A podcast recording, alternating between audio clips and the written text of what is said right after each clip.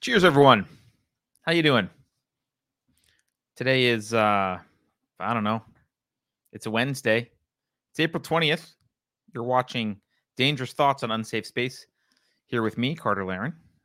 I'm your host for this series. This we air it every Wednesday evening or mostly most Wednesday evenings anyway, and it's focused on the application of uh rational philosophy. So the epistemology of reason, which is the art of non contradictory identification, the ethics of individualism, and the metaphysics of reality, basically. Um, and our goal here is really to, you know, not to be too grand, but our goal is to really help usher in a new enlightenment. Uh, you know, enlightenment 2.0, bigger, better, and on the blockchain. Um, it, you know, it was Winston Churchill that said, if you're going through hell, keep going.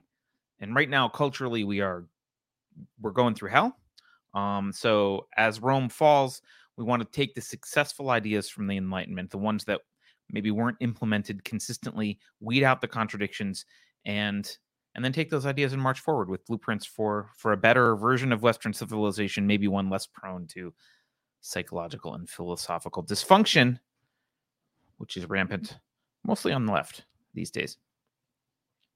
Anyway, um, wait, is it Oh, it is. I did say April 20th, and I didn't realize it was 420. Someone just said in chat. Beverly said in chat. It is 420. Uh, this might not be the kind of show where you want to be high during it, but maybe your IQ is much higher than mine and you can be high and just fine. So if that's the case, light them up. Uh, on today's show, we're going to talk about it's kind of all one big blob. Sometimes we do segments on this show. Today's going to be all kind of one big blob, but we're going to talk about Taylor Lorenz, Saul Alinsky, and the Foundation for Rational Ethics. Um, so, first, if you're new to Unsafe Space, welcome. Uh, in addition to this show, which is Dangerous Thoughts, we have a lot of different series. Earlier today, we actually aired um, a new one that's that people are liking called Rebel Civics, hosted by Keith Bissett. It's um, more educational about society and government. Uh, we also have a, a, series called 451 Degrees, hosted by Alex Micelli. Um, she talks about censorship predominantly in the arts. We have a show called Great Reset, hosted by Comics Division, uh, who you may recognize if you're in the uh, the comics world. Um, that show is free to everyone, unless you're a member of the World Economic Forum. And we have a show on Mondays, which is called Narrative Dissonance, which is live. It's a panel of journalists, and we talk about uh, the mainstream news, but what they're getting wrong, basically. And Fridays we have a uh, a new version of Token Minority Report hosted by our very own producer Beverly, and I think she's looking for her own producer. She's not satisfied with the intern that's helping her now. So if you want to help out, uh, let her know. Also, before we start, please think of someone you haven't shared unsafe space content with. Go do that now. Uh, if you haven't already, make sure you're subscribed on either Utreon, Odysee, Rumble, YouTube, um, and complete you know, consider heading over to unsafespace.com to support us if you'd like. You can watch everything there. We don't censor ourselves on our own website. And uh, you can, you know, unload some of that worthless fiat and get into our Discord server and get your name in the credits and get a grenade mug. We're not allowed to sell grenades, but mugs. Okay. Shout out to everyone in chat. Welcome. Light them if you got them. Let's roll. So let's talk about Taylor Lorenz. Taylor is a columnist at the Washington, currently at the Washington Post. She's been elsewhere, uh, focused on technology. And you might recognize her from her recent MSNBC interview. Let's let's play that. This was I don't know, maybe a month ago. To remove every single social tie. I had severe PTSD from this. I I contemplated suicide. It got really bad. You feel like any little piece of information that gets out on you will be used by the worst people on the internet to destroy your life. Now, uh, we're gonna we'll keep playing it in just a moment, but uh, just notice uh, a couple things. First of all, she's talking about uh, basically doxing and online uh, mobs that are coming after her, and and apparently family members. So let's keep going. So isolating and terrifying. It's horrifying. I'm so sorry. you're fine, you're it's fine. overwhelming. It's really hard. So, getting a little bit of uh, sympathy from the person interviewing her there on MSNBC. now, a lot of people, some of some of us, a lot of people. I don't think I did this, although uh, something I might do. Uh, a lot of people mocked and or dismissed her for her her PTSD claim and her crying, which you know I could say looks performative, but maybe that's harsh. now, why why did people mock and dismiss her? Well, look, some people are just callous. That's true. There are callous people in the world. Um, and in fairness, some of the things that were said to her online were truly vicious. They're truly vicious things. According to her, they shared photos of family members and children. Um, you know, she said in in the interview they'll threaten children. Um, so this this can be actually traumatic. It's maybe not the kind of PTSD that you get from watching your buddy's guts spill out on the battlefield, but you know, in real life, um, mobs are dangerous. If we think about evolutionarily, um, the consequences of of mass social rejection or attack by your peers or a whole bunch of people, it can mean literal death. You know, uh, evolutionarily, it has often meant literal death. You can't reason with a mob. Uh, I'm reminded of, I know most of you probably seen Men in Black. Do you remember there's a scene where Will Smith is sitting there with um, Tommy Lee Jones, and uh, he's asking about why don't we just tell people about this and uh, the aliens? And Will Smith says people are smart, and Tommy Lee Jones said a person is smart. People are dumb, panicky, panicky, dangerous animals, and you know it. Uh, and he's right. I mean, mobs are something to be feared. Um, as a reminder, because we're we are going to talk about the Bible a little bit today. As a reminder, uh, it was a mob that chose to free Barabbas and crucify Jesus. Which, even if you're not Christian, and I'm not, uh, it's clear that the mob inverted values. It's an inversion of values uh, that happens often when the mob is is given power. So, so of course, online mobs like she was facing aren't always just, you know, they're not as existentially problematic, right? They're they're just talk, right? But humans didn't evolve online, so the emotional response may not actually be all that different from facing down a mob in real life. So it's it's it might be reasonable to be traumatized to some extent by an online mob, uh, especially you know those of you who've, who've experienced them. Uh, I'm sure can attest to that. However, however, not everyone who mocked uh, or dismissed Taylor, not all of us did it out of callousness. Some people saw her as a fake victim.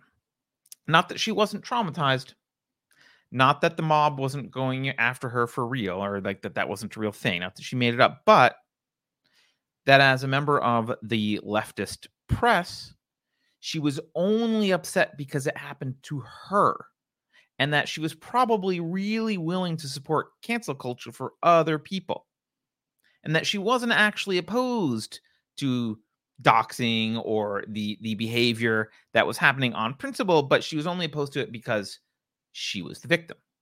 And people probably suspected i imagine many of us suspected that she was using her victim status to propagate a political narrative on msnbc painting the left as innocent victims.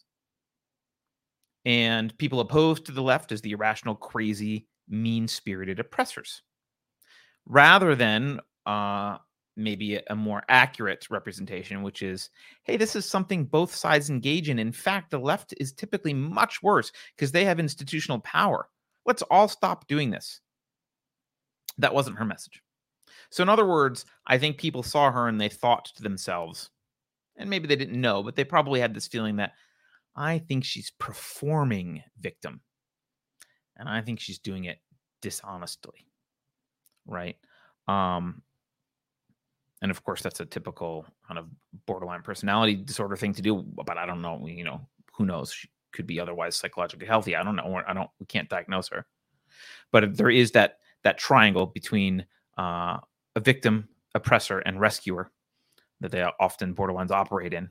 And this might have been her you know, naming the right as the oppressor, um, being the victim, performing victim, and looking for people to rescue. Um, and of course, she's just up there. What she did, um, and the way she did it was was a way to deepen that that mentality of us versus them, that divide. She's adding to that divisiveness. It's the very Manichaean, and she's of course placing all of the blame on her political enemies here. Right? It's it's the crazy conservatives who are the mean ones.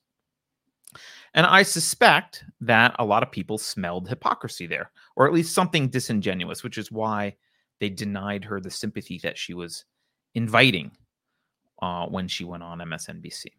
Sympathy that she might have otherwise been due had she not uh, done it in the way that she she did it. So anyway,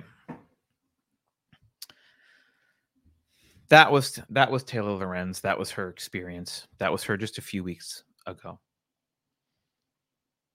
So here we are, just a few weeks later, and out comes out comes this article.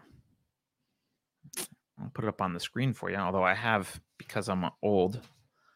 I of course have a printout. Uh, but let's see. Where is this article? I have too many tabs.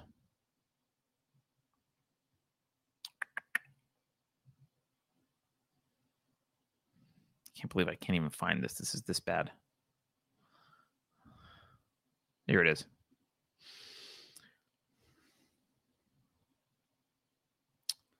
This article in the Washington Post come out came out. Now, I just the main thing I want to point out, I'll read the headline here. Meet the woman behind libs of TikTok, secretly fueling the rights outrage machine.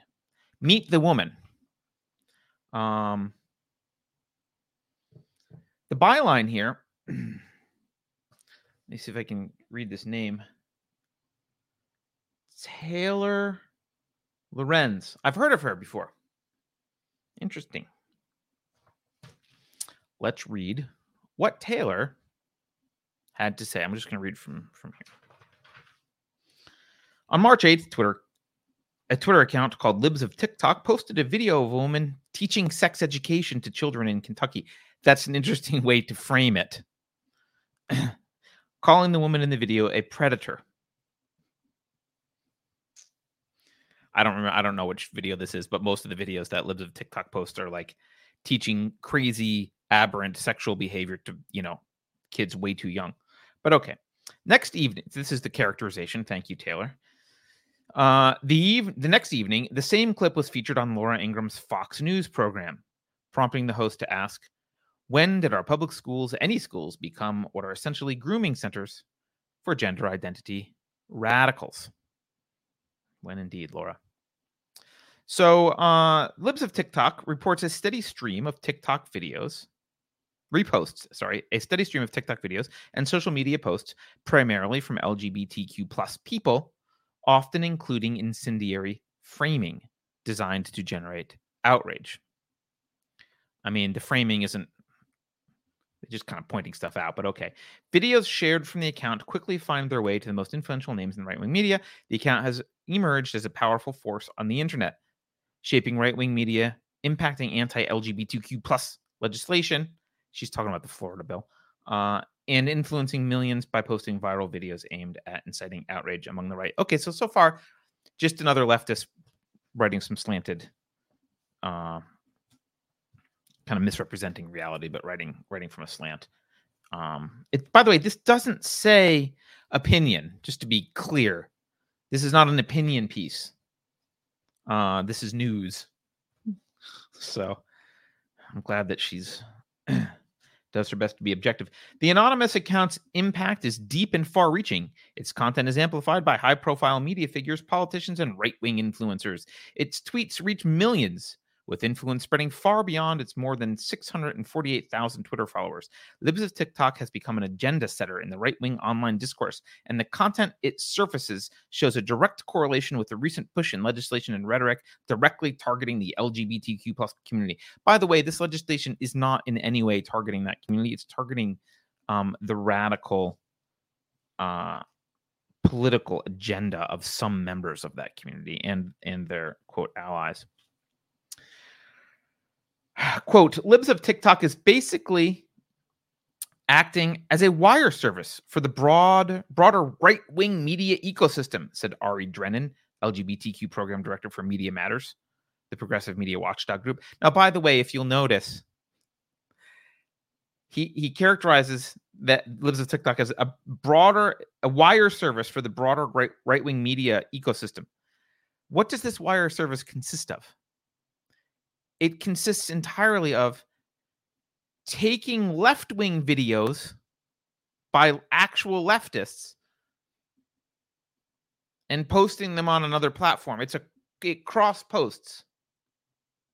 So it it amplifies, it's a wire service for the right wing by being a wire service for the left wing. Uh it's been shaping public policy in a real way and affecting teachers' ability to feel safe in their classrooms. Well, we wouldn't want to hurt anyone's feelings. Okay. The account has been promoted by po- podcast host Joe Rogan, which cue this noise.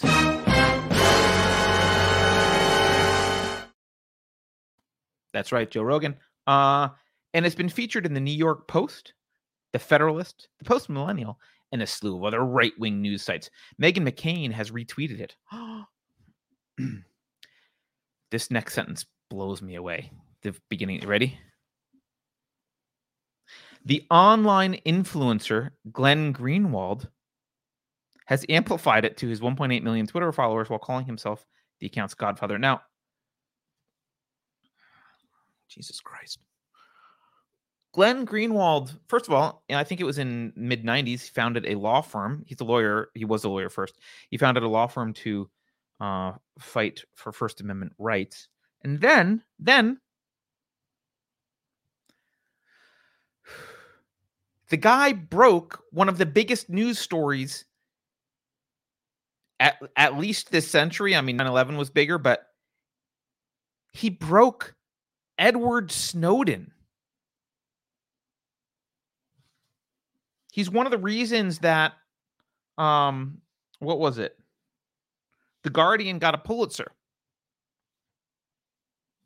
He got the George Polk Award in journalism. The guy is a journalist, not an online influencer. How dishonest. I mean, really, who the fuck are you, Taylor? You're not a journalist. If Glenn Greenwald is an online influencer, you're a Twitter user. Jesus Christ. It's just no shame. Okay. Last Thursday, the woman behind the account appeared anonymously on Tucker Carlson's show to complain about being temporarily suspended for violating Twitter's community guidelines. By the way, there's a story there because they didn't really tell her what she had violated. And basically, she just reposts content. Uh, Fox News often creates news packages around the content that Libs of TikTok has surfaced. Yeah. Yeah, because Libs of TikTok is showing you what they do. Um, showing you, you know, giving you a a real look in inside inside the left. The role, this is a quote, the role I've seen this account playing is finding new characters for right wing propaganda, said Gillian Branstetter, a media strategist for the ACLU. It's relying on the endless stream of content from TikTok and the internet to cast any individual trans person as a new villain in their story. No, no, it's relying on crazy people, almost all of whom are personality disordered, pushing radical, crazy, harmful agendas on their TikTok's account, TikTok accounts, publicly and openly, hoping for attention. And Libs of TikTok gives them the attention that they sought. Throughout its increasingly popular posts, and despite numerous, don't worry, I'm not going to read this whole article. Uh, despite numerous media appearances, the account has remained anonymous. But the identity of the operator of Libs of TikTok is traceable through a complex online history and revealed someone who has been plugged into right wing discourse for two years and is now helping to drive it. She goes on to name the person. I don't know if I should name her or not. She's been named enough at this point. Uh, so it's not like, she, you know, she's been doxxed, but her name's Chaya. She goes on to talk about Chaya. She goes on to talk about Chaya being a right wing person, trying a bunch of different Twitter accounts that that didn't take off. Talks about Chaya being at the January 6th insurrection. Um, she had a actually, I'm going to just read this one because it's kind of funny. By early last March, she pivoted to a parody account titled Houseplant POTUS, pretending to tweet as if she was a houseplant living with President Biden. She revamped her avatar to look like a small shrub with Biden's face on the leaves. At that point in time, she also claimed to be proudly Orthodox Jewish, living in Brooklyn and working in real estate in her Twitter bio. So anyway, she she she goes through and so she doxes this this woman. Um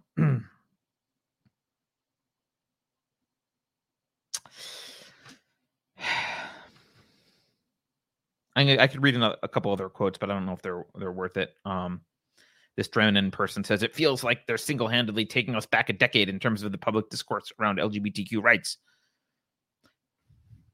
I th- I think it's the crazy people with multicolored hair grooming children that's taking your cause back a decade, but I don't think it's the Twitter account that reposts. Now, this article admits here that that that um, that Chaya has quote taken steps to obscure her identity. Okay, so you know she's trying to remain anonymous. She's taken steps to obscure her identity. Um, and let's just read this part. When a reporter called the phone number registered to her real estate profile, this is after they did some work already. Uh, a woman, the woman answered, who answered, hung up the phone after the reporter identified herself as calling from the Washington Post. A woman at the address listed to Chaya's name in Los Angeles declined to identify herself. On Monday night, a tweet from Glenn Greenwald confirmed that the house was visited that was visited belongs to her family. So she visited her family's house to go talk to this person. Okay.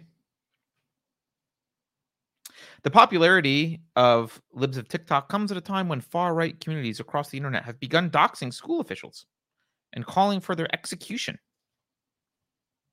I don't I don't think that's a mainstream thing. Maybe there's a person on Twitter who's probably been banned who's been calling for execution of people, but uh so doxing's a problem, she says. Okay. Uh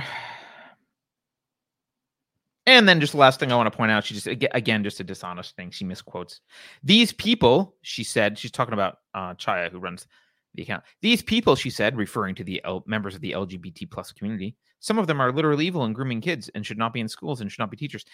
She was not referring to members of the LGBTQ plus community. She was referring to activists on the left. So anyway, a dishonest trash heap. But the most important thing about this is crying lady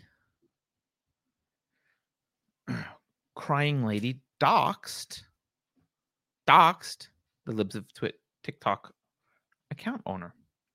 So it turns out if you were suspicious of her sincerity, you were right. You were right. Cue the gaslighting apparatus to emphatically tell us all that it wasn't doxing and conservatives are stupid, stupid, stupid, stupid, unhinged snowflakes, which might be a little bit of projection. Uh, not that the left has ever done that, but uh, articles like this then came out uh, shortly thereafter. Let's see, where's this one?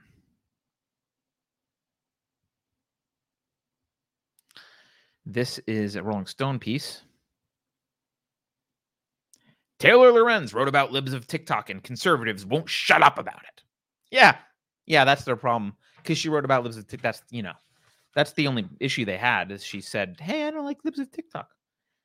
Damn conservatives. I'm going to read part of this. I'm not going to read this whole article. This article is embarrassingly bad. Uh, I don't. I'm. I don't even want to say who wrote it. I, I don't want to. It's it's rude to say the name of this person because it's really poorly written.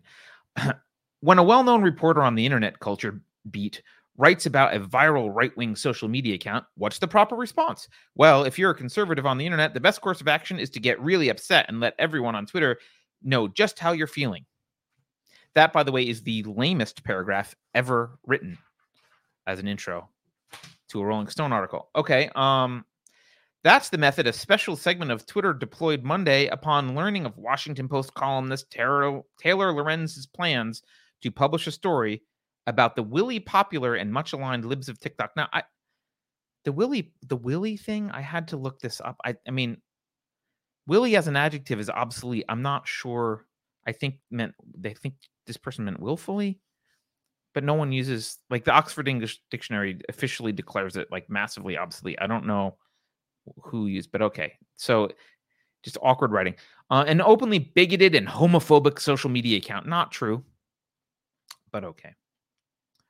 Libs of TikTok is a favorite among terminally online conservatives. Okay, blah, blah, blah. The important thing about this article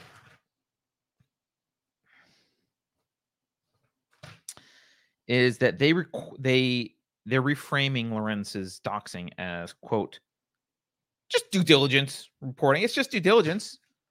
She's just doing due diligence. And they say, well, you know, there was some information that was already released that quote any savvy internet user could piece together to construct probable doxing.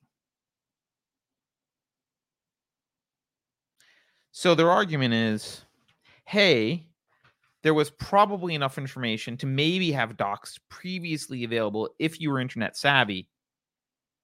Therefore, this isn't doxing. So the only thing that counts as doxing is when it's impossible to get the information and you magically get it. That's doxing. But if it takes some work and some savvy and it's not really publicly known, but there's a way to get it, that's not doxing. There's a way. There's a way to get it, so it's not doxing. That's how that works. Um, talks about pearl clutching by conservatives, which is beautiful projection. Um, anything else interesting about this article? Yeah, there's this. They pretend that this is necessary. This person says, but there's a particular urgency and public interest to unmasking TikTok. Why? Why? The fact that it's influential doesn't like the, who's behind it doesn't really matter. Why is there an urgency to this? So you can get some pitchforks out and harass this person? Yes, that's the urgency. Um, the fear of being, and then they mock the libs of TikTok person, Chaya. The fear of being outed on to an international audience was enough to drive the account's operator into hiding, claiming on Twitter that they are, quote, currently holed up in a safe location. Well, Taylor had PTSD, so uh, that's not that outrageous. And of course, at the end, the odd thing that they end this piece with is Lorenz, meanwhile, seems absolutely unfazed by the response to her piece, which published early Tuesday morning. All right, well, she was pretty upset the other day. Uh, now she's unfazed.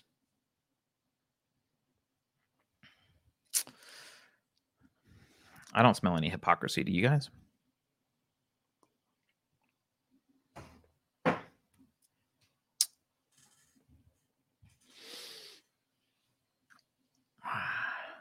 So let's. We're going to launch into some stuff now. I'm not going to read any more news articles let's take a realistic look at the situation we're in here. Um, and what I mean by that is let's take a look at the nature of the people we are surrounded by, or at least the people that are influencing culture on a mass scale. They are, there's two groups, right? There's the people that are intentionally demolishing Rome, the barbarians at the gate here. And then there's there's a whole slew of people who are enabling them, either wittingly enabling them or, or not.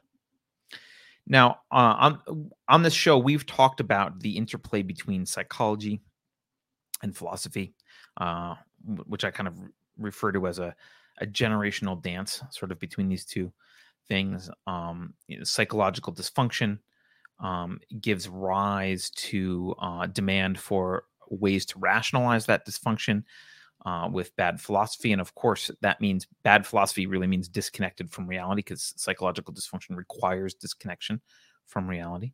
Um, so, so that that philosophy, uh, you know, the the demand, the market meets the demand. That philosophy is invented.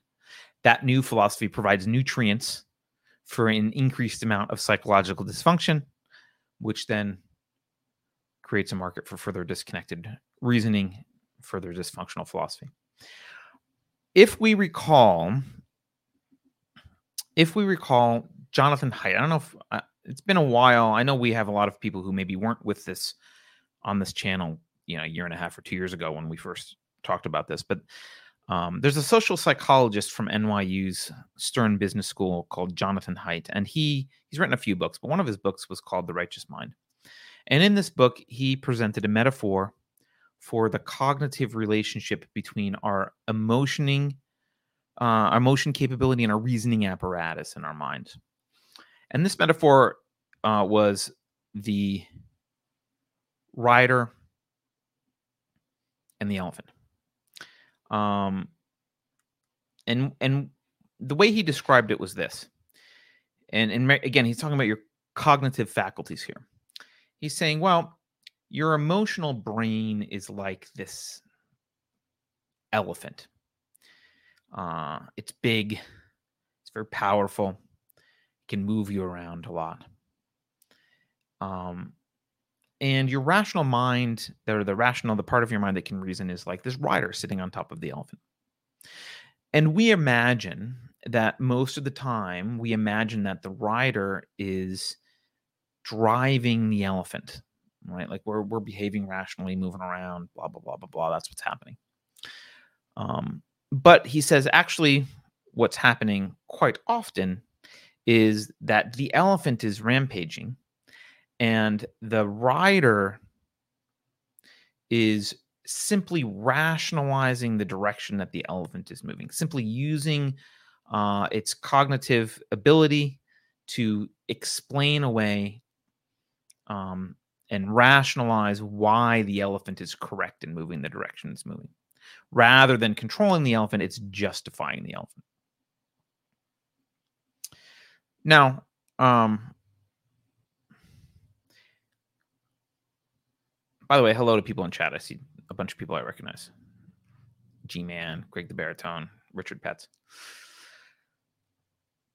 It is true that our motivations, fundamentally as humans, are emotional motivations, right? The reason that you think in the first place is that you care to think, right? Something you first care, something matters to you, right? So um, even if it's just something as simple as like, I would like to keep breathing, right? Like you feel a way about that. Um, and and then you harness your reasoning capacity to achieve whatever it is that matters to you so you know let's if it is breathing right you're sitting on the ocean floor you've got an oxygen tank with you you're breathing. If you don't actually care if you don't feel one way or another about suffocating you might not even think to check your oxygen tank right? But if you do care if if life is important to you you care about continuing to breathe that's an important thing. You might set your watch to alarm you you might you know just check periodically. You might have a buddy bother you to check. You pay very close attention to your oxygen tank. Um so that you can survive.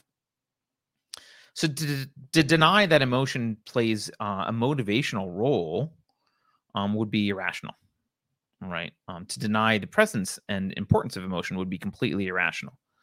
Because remember you know reason is not just deduction. Reason starts with looking out at reality. It starts with induction. It starts with looking at the world. And when you look out at the world you eh, you know or when you look inward at your own self you notice immediately oh i have emotions they matter like yes yes they do you're an emotional creature um so so motivations for for many of us uh, well, motivations are all ultimately emotional. They give rise to an impulse within us to act. So that's all true. That's all true. Now, at the same time, reason, and I mean the full spectrum of reason, the full bouquet, induction and deduction, integration, Reason is our only means of policing those emotional impulses that we get. They're the it's the only means that we have of checking whether our mental state, our mental model of the world, our desire to act a certain way, our emotional relationship to that world actually corresponds with what's really going on with with reality. The only way that we can police that is through reason. Reason is what separates us from animals. Um, it allows us to take a long term view of our life right not just live in the moment constantly like animals but to really to really take a long long term decades planning right and it allows us to act on this long-term view and to, to act on that long-term view we have to be able to act contrary to our immediate impulses so in the parlance of this rider elephant analogy yes we have an elephant yes it's prone to rampage yes most of the time most people are probably using their rider to rationalize the elephant or at least in many cases i don't know if it's most of the time but clearly, they're not doing that all the time. Otherwise, we would live like animals and just justify it. But we don't. We don't live like animals. We do create things, we do behave rationally in many ways. Not as much as I wish we all did, but but we do in many ways. We can't survive without doing that. So so that's that's the rider elephant analogy and I think for most of us, when we hear uh when we hear the rider elephant analogy, it's a sobering reminder of the cognitive pitfalls that we all face daily. I mean, that's that's what it meant to me, right? Um, you know, psychologically responsible people, uh, they look at that analogy and they i think they they derive or at least i did and i assume most of you did you they derive a motivation to be continuously diligent in managing their rider right they look at that and they go oh this is a risk i need to get better and better at detecting when my rider is rationalizing my rampaging element i need to learn how to manage that rider better i need to recommit constantly to living consciously living a conscious life and that analogy that that uh, that metaphor, whatever that that might inspire you to do more introspection. It might inspire you to focus on emotional awareness. It might inspire you to go to therapy. It might inspire you to do to do mindfulness.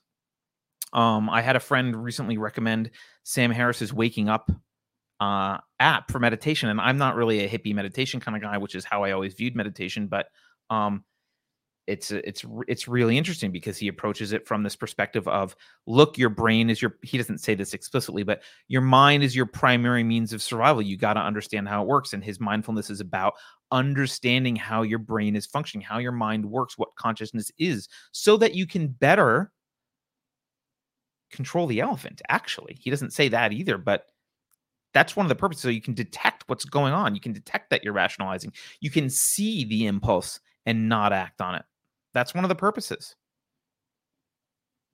Now, it doesn't mean that we're all going to succeed always when we we do this. No one's ever going to be 100% elephant driven or 100% rider driven. But it does mean that we can, if we make an effort and we prioritize this, we can be more rational than we are now. We can be we can choose to try and be more rational. And it will make a big difference in your life whether you're 80-20 rational or 20-80 rational those are those are very different. You're not perfect in either one, but the outcomes are very different.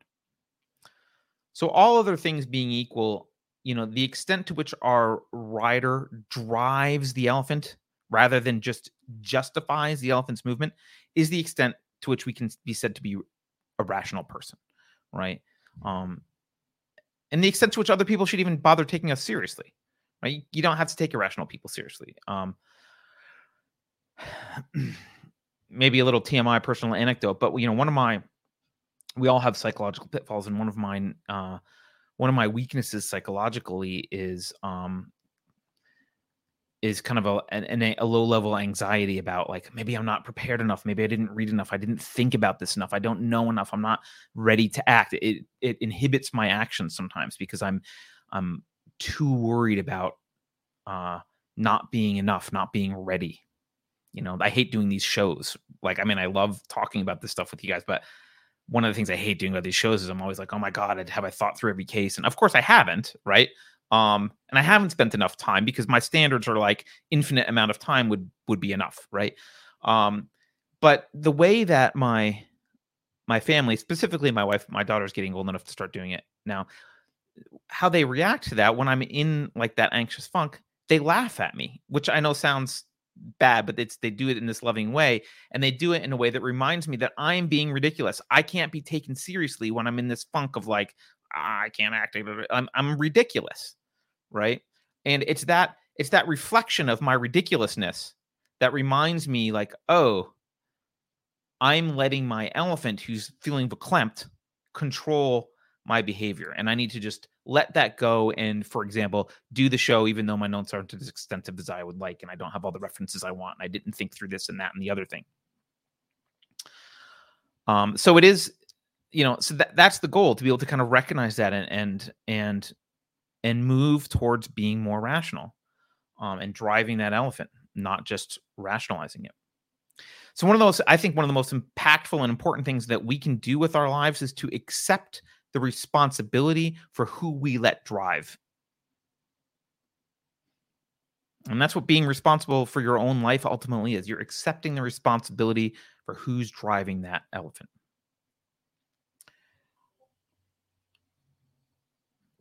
Now,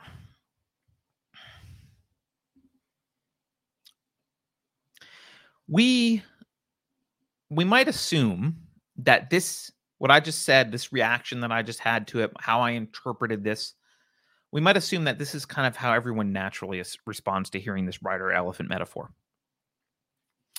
Um, because most of us are decent people.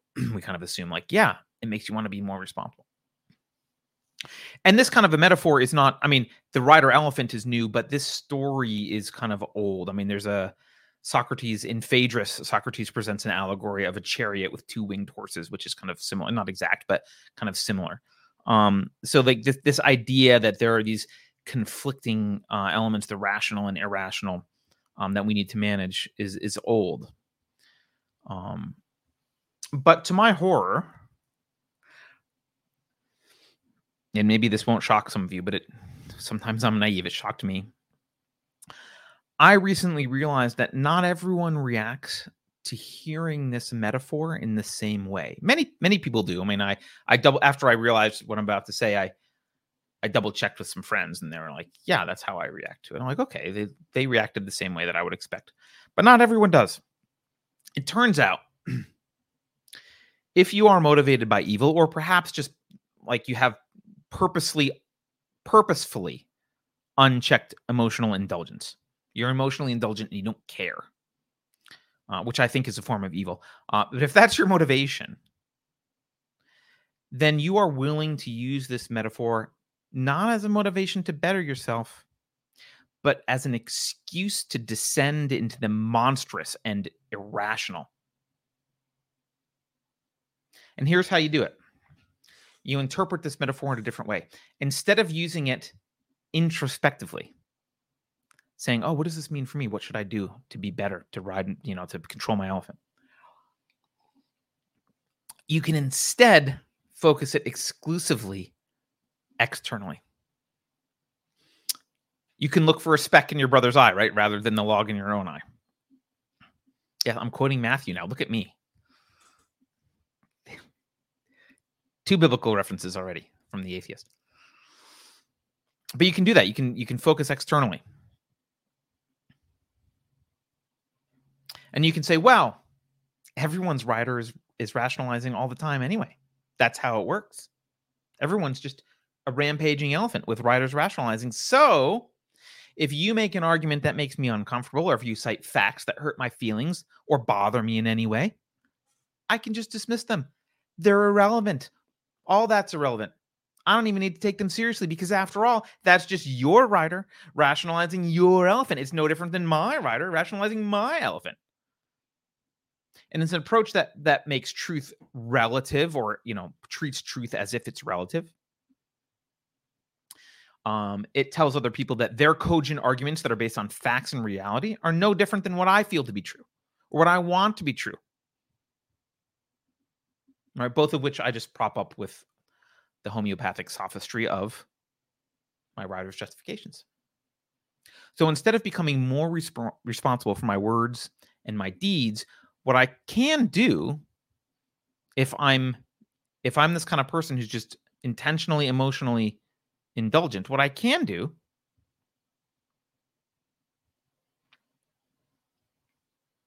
uh, is just let go. Let go of responsibility. Instead of becoming more responsible, instead of double and triple checking my rider instead of practicing how to wrest control from the elephant? Instead of learning how to recognize when I'm rationalizing, instead of becoming more self aware and more conscious, I can become less self aware, less conscious. I can use this metaphor to justify a complete abdication of responsibility to police my own beliefs, thoughts, and behaviors.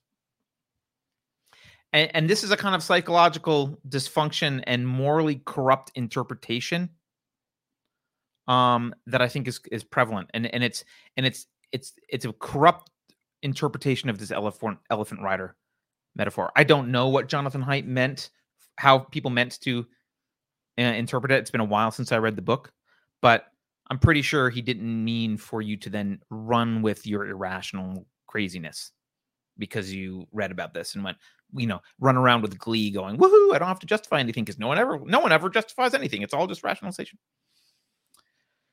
But I don't think this is uncommon. I don't think this reaction is uncommon, which is scary. This kind of disposition has has poisoned our culture. It's ubiquitous. Um, it's part of this psychological philosophical dance, right? Um, it's kind of a a microcosm of it. You can within one person, you can kind of see that dance. Um, and I think there's two categories of of strategies that these toxic psychologies use to rationalize away their behavior. One is they adopt explicitly convoluted ethical systems, and that's mostly on the left, at least in modern times.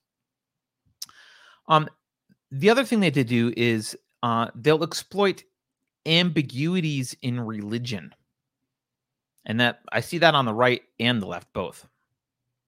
Um, because you know religion requires interpretation uh, you know, there's, I mean, there's ample evidence in history that a belief in a deity is not sufficient for ethical behavior. Now, the atheists win the 20th century for killing the most people in the name of their ideology. Absolutely horrible. But all the prior centuries, it was the it was religious motivations, um, right? And I and so, and I think the high death count in the 20th century has more to do with technology than it was ideology although the ideology was evil, clearly. Um, but a clear interpretation of religion is is needed and if you're not willing to do that and and if you look at the people who've clearly interpreted the, the enlightenment thinkers who clearly interpreted christianity for example or or pre-enlightenment thinkers who who tried to use christianity uh, or or i'll say provide interpretations of christianity that were christianity that were more um rigorous with respect to maintaining some respect for reason. Um, you see, you know, Thomas Aquinas, you see John Locke, you see them derive uh, a lot of individual rights and and ethics based on this interpretation, right? Um, and you need, I think, you need that kind of an interpretation. Otherwise, people can uh, interpret this you know toxic psychologies can can interpret it to justify abhorrent behavior and need to be able to undercut those attempts by saying here's an interpretation. Uh but that's not my job to do because i'm an atheist so uh christians you guys can worry about that. Now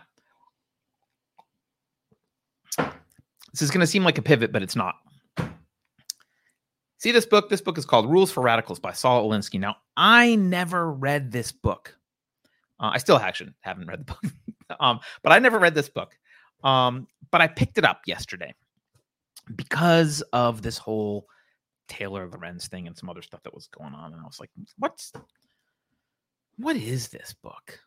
Right? Um, and so uh, I did what's called an inspectional pre-read. So, by the way, if you ever want to quickly get an idea of a book before reading it, you just I read the I read the prologue. So you read like the preface and prologue and introduction, that kind of stuff.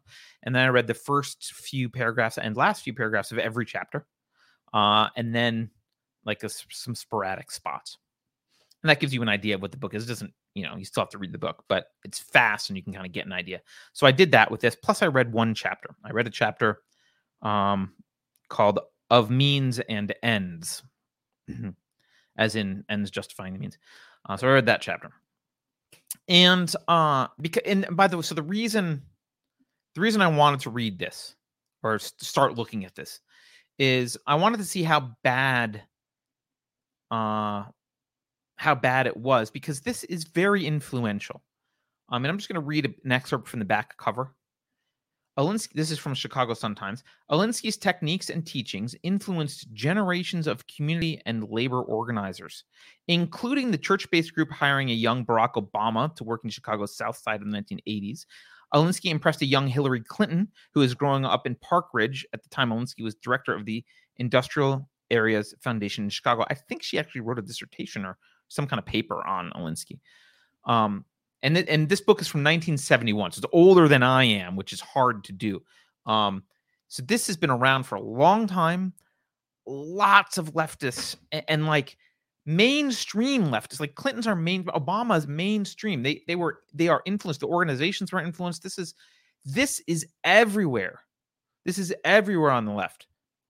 If not being read explicitly, the ideas have been read. The people and it's it, it's it's actually a handbook for kind of um, creating organizers. So a lot of the left is organized around these principles. So I wanted to see how bad was the philosophy in this book. Um, and I thought this this book is a good example to see how bad philosophy actually weaves its way into culture and politics. Like this is a guy who's not a philosopher; he was an activist, but you'll see he takes some bad philosophy, weaves it into activism, and suddenly you've got an entire party, the Democratic Party, implementing really, really abhorrent philosophy. So, Exofathom says, spoiler alert, it's bad. Yeah, yeah. So, I'm going to read some excerpts. Please bear with me. It's worth it's worth hearing this. It I promise. I'm going to read first from the prologue. Just a sentence. All values and factors are relative, fluid, and changing. It will be possible to get get it together. He's talking about, I guess that was a phrase in the 70s. He's talking about getting it together. It will only be possible to get it all together relatively, only relatively. Okay. Sounds like a little bit moral relativism. Let's skip ahead to the chapter called Of Means and Ends. To say that corrupt means corrupt the ends is to believe in the immaculate conception of ends and principles. The real arena is corrupt and bloody. Life is a corrupting process from the time a child learns to play his mother off against his father in the politics of when to go to bed. He who fears corruption fears life. Now, by the way, I want to point out he doesn't mean feared, he means avoids. He means he who avoids corruption avoids life. And you know that that will be clearer with context. And then he quotes some actual philosophy. He's going to quote Goethe, shit philosopher, but he's going to quote Goethe. The practical revolutionary will understand Goethe's quote conscience is the virtue of observers and not of agents of action end quote in action one does not always enjoy the luxury of a decision that is consistent both with one's individual conscience conscience and the good of mankind the choice must always be for the latter well I feel good about someone deciding what's good on for mankind and being willing to do anything, no matter how evil, to obtain those means or those ends. That's that's nice, Saul. I'm now going to read you an anecdote because I think this anecdote really, really drives drives this home. You can understand the kind of person Saul Alinsky is and the kind of person he is triggering other people to be or encouraging trying to he's trying to cultivate this in other people that's why he's writing the book he had a whole institute like teaching this So he's talking about an encounter that he had. He was negotiating with some company. And uh, he says it turned out that there was a secret sympathizer with our side. So the secret sympathizer with the, the other side. He's negotiating against this guy. Here's here's the traitor coming to him to help him out. And the guy uh, points to his briefcase and says, "quote In there is plenty of proof that so and so, a leader of the opposition, prefers boys to girls." End quote. I said, "This is Alinsky." I said, Thanks, but forget it. I don't fight that way. I don't want to see it. Goodbye. He protested, but they just tried to hang you on that girl. They, they tried to use his personal life against him. I replied, The fact that they fight that way doesn't mean I have to do it. To me, dragging a person's private life into the muck is loathsome and nauseous. He left. So I read that and I was like, Oh, he does have some kind of morals. Mm. Then you have to read the next. Oh, this will burn. This will make your blood boil his next sentences. So far, so noble, but, and he italicized, but, but, if I had been convinced that the only way we could win was to use it, then without any reservations, I would have used it. And one of his rules in here is like, well, you can kind of care about morals if you want, uh, but uh, only if there's other options that are just as good with that. Like that's how he views it. So he would have used it but what did he do? He played, he played on the guy, he on the guy's sense of morality. He pretended that it was an ethical consideration for him. I'm not going to do that. And then he says, I would have, but I had other options, so that's why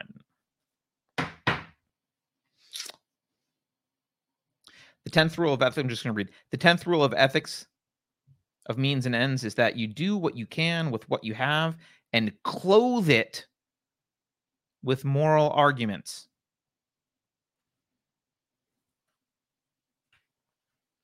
I only have two more to read.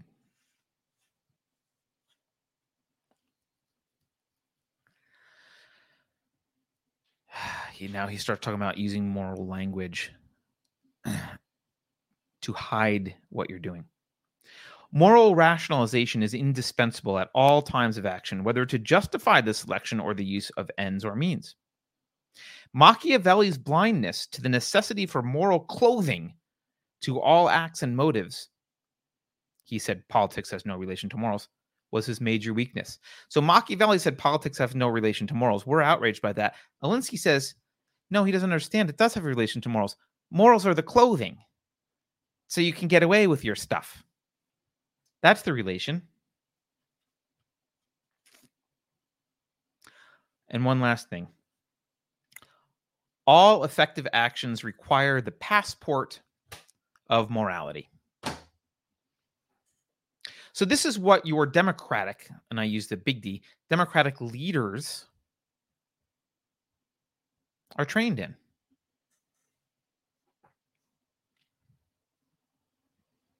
This is a morality that is I mean, if you if you want to look at his relationship to morality, first of all, it's descriptive. He has no proscriptive morality. He uh, he goes on in this chapter talking about looking at how people have behaved and what they've gotten away with and like he just like that's that's morality. Like well they they justified this they justified that they did it it's all descriptive. It's completely relativistic. He's explicitly anti-principles. And almost i think almost worse is that he recognizes the practicality of clothing actions in moral language because he's literally duping people into thinking that he's behaving morally. He's duping people into thinking that he's like them. He cares about ethics just like they do, when in fact he does not care. So this is the playbook that the left has been operating from for over 50 years. And that's just part of one example. I mean, there's other there's other writings, there's other people, there's other playbooks, and, and there's more words in this particular book. I just read a few, just read a little bit.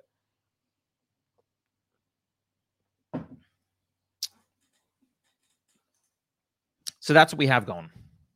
That's what they have. And you know, and this isn't. I just I I can't, I can't emphasize this enough. This is mainstream. This is not. I'm not. This is not a zine from some crazy leftist Berkeley group from the 60s.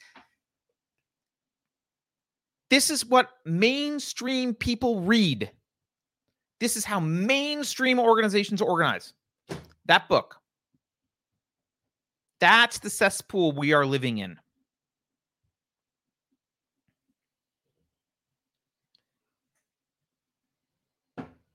All right. Let's take a little detour. Um I it, it's related. We're going to talk about ethics for a moment. I'm I'm not going to derive a bunch of ethics, but I am going to talk about the foundations of ethics. I often get asked what's the basis for atheist ethics? I get that question a lot. Um because I don't actually hang out with a lot of athe- atheists, right? So most of the people I hang out with are not atheists, and so uh, they're very curious about this. And on the one hand, I I understand the question. If if you look out at the world, the large percentage of atheists are state theists, right, or outright Marxists.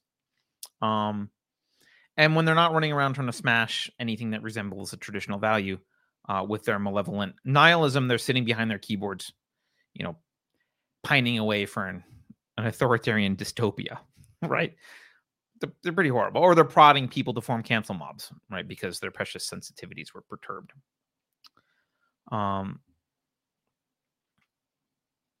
so I so I get that. And also look, many people who have religious convictions associate ethics with a set of rules or principles that are set down from an authority figure of some kind, right? So for for them, uh ethics I, I've noticed, I don't know if this is true for for everyone, but ethics are often the reason for religion. I've seen um plenty of people who were kind of I don't know if they're non-believers, but didn't really care, didn't go to church, didn't care, wasn't part of their life, might have been kind of non-believers by default they have kids and they and the question arises oh how am i going to teach my kids ethics? I don't really know. I learned my morals from church. So they go to church because they, they, like ethics is actually the motivations. They, they know that they need some ethics. They know their kids need some ethics. They're not sure how to teach it and they know a place to go where and they kind of feel like well my ethics are okay. I learned it here. They they they go to church for that reason. Um, so i understand that. So in some some some sense this question is is understandable to me. I understand why people ask about it um, you know, you look out at atheists, many of them are horrible, and you ask, do you guys even have ethics? Like, I, I understand that. Um, on the other hand, it's also kind of a convoluted question for me when someone says, What's the basics for atheist ethics? And I'm going to tell you why. And maybe this is a little bit, this is a little bit personal. I just spilled water all over the floor. But okay. Um, I've been an atheist for over 20 years. And my decision to become an atheist was based on a moral conviction. That's why this is a little bit of a convoluted question for me. Um,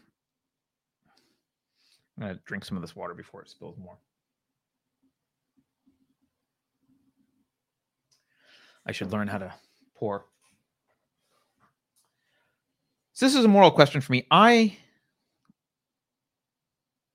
I became an atheist in my early 20s, but prior to that, I was getting up every morning at five in the morning and reading the Bible. Um, I still have my Bible. This is my Bible that I got up and read. The zipper's broken. It's a New King James Version. I got all these look, I got all these old notes stuck in it. I basically put it on the shelf 20 years ago. I don't usually use it much. Um I've got, you know, underlining and highlighting in my Bible, right? I would get up every morning with this. I even have I even have this because I'm old. Prior to the internet, if you wanted a concordance, you had to go buy an old concordance, a giant concordance that I would use bookmarks in the Greek and Hebrew. Ethics were very important to me. Emotionally, I, have always been very focused on justice.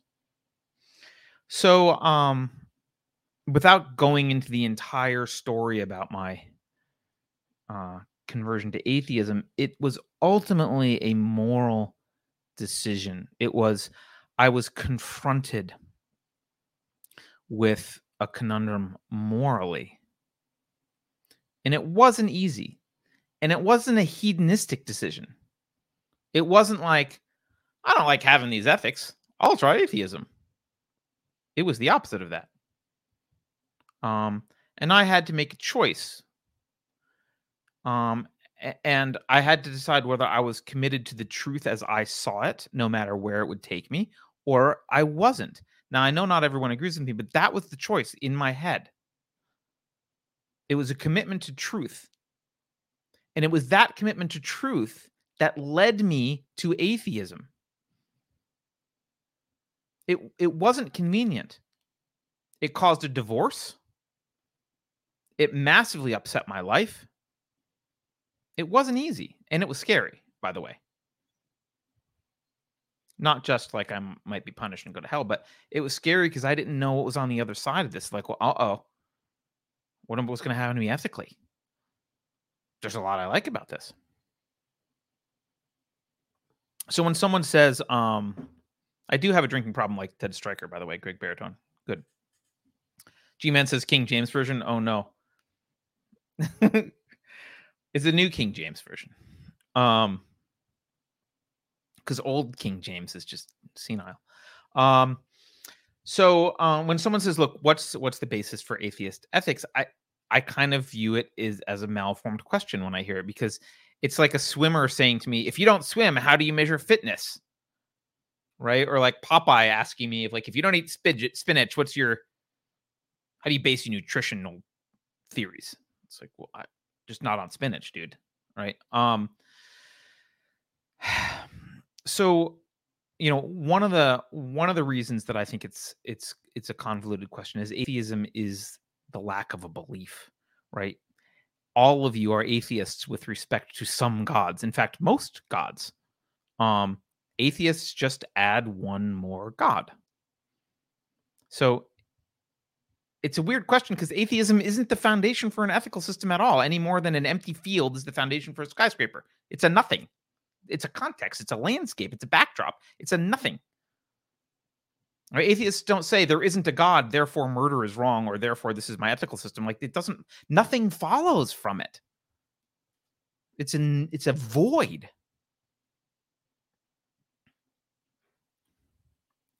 Now, there does need to be a foundation for ethics, clearly. and a bad foundation means you get bad ethics. So if you're Hegel, if you're Marx and you're looking at Hegel and you're looking at his social metaphysics, his Geist, his spirit, um, hey, you get some bad ethics and eventually you end up with Stalin and the deaths of tens of millions of people. Bad foundation. Right. Or maybe you maybe you start with the axiological uh, hedonism of, of Jeremy Bentham. And you end up with, I don't know, 1960s hedonistic I don't know. I wasn't alive in the 60s, but it sounds fun if you're a hedonist. Um, maybe you end up with that. So that's one of the reasons that it's a little bit convoluted. Is like it's atheism isn't a basis for anything, nor should it be. It can't be. It's a nothing. Um, but the other reason is the question kind of presupposes that there's only one valid foundation for ethics, which I might agree with actually and say is reality. But it, it also presupposes that that foundation is a belief in a deity.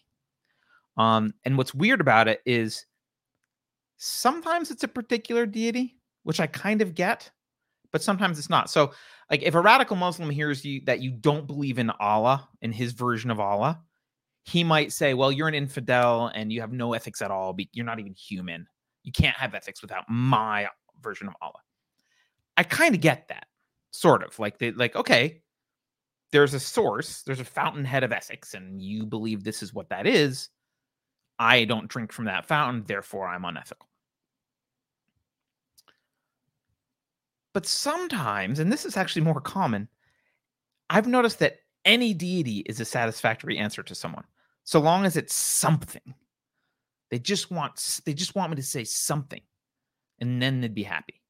Um, and you can see this actually with uh, we did a show a while ago with Julienne Davis, who's the act one of the actresses from, I guess she was her her claim to fame was that she was in um, Eyes Wide Shut, and um, she's nice. I mean, she's she's a good. You know, I, I liked talking to her, and we had some long conversations on the phone a few times, and um, I think she was one of the early ones to get canceled for not being a leftist in Hollywood.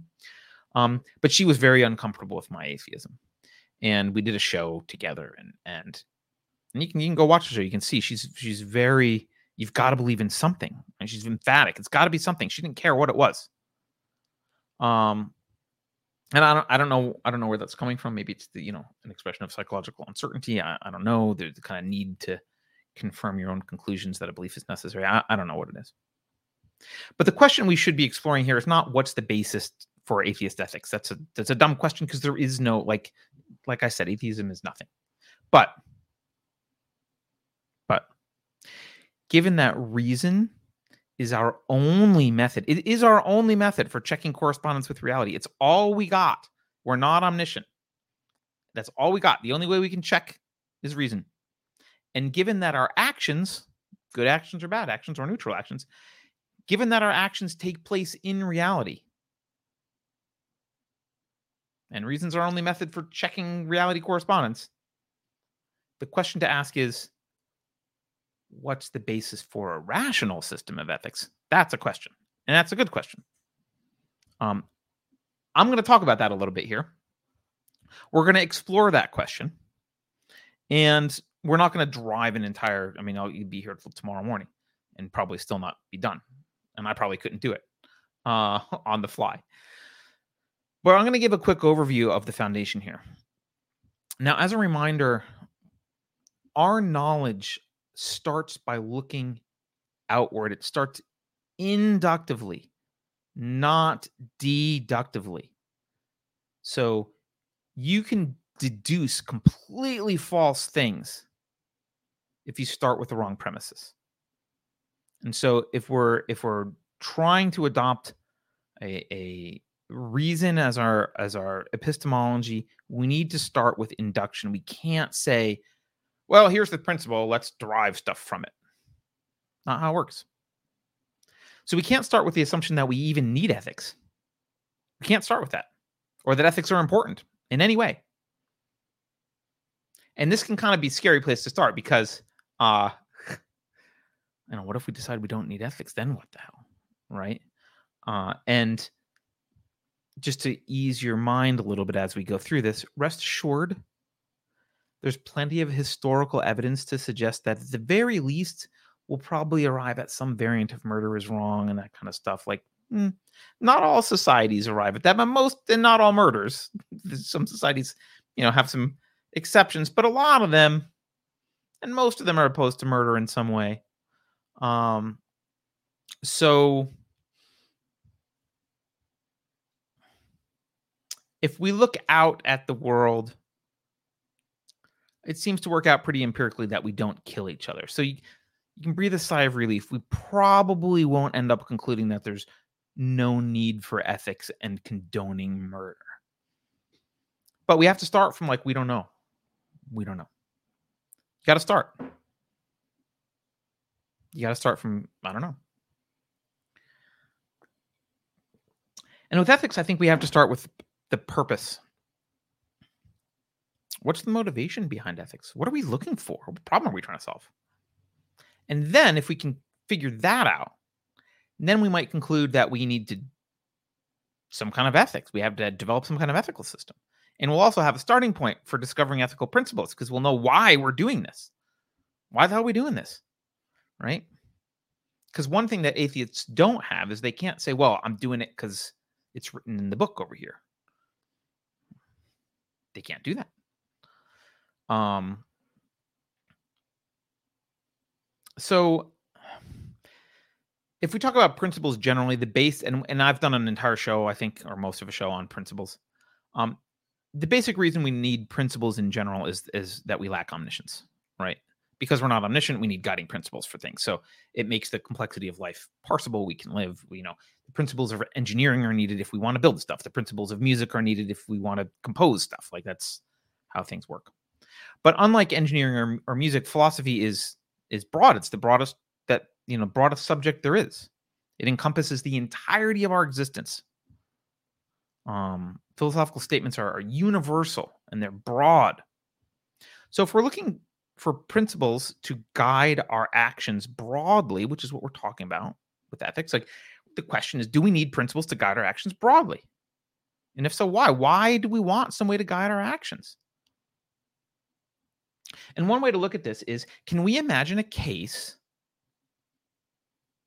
in which we don't need any principles to guide our actions broadly? We don't need any broad principles. Is there a case where we don't need any kind of principles? We can act and do just fine with no principles. Because I think this case is the starting point.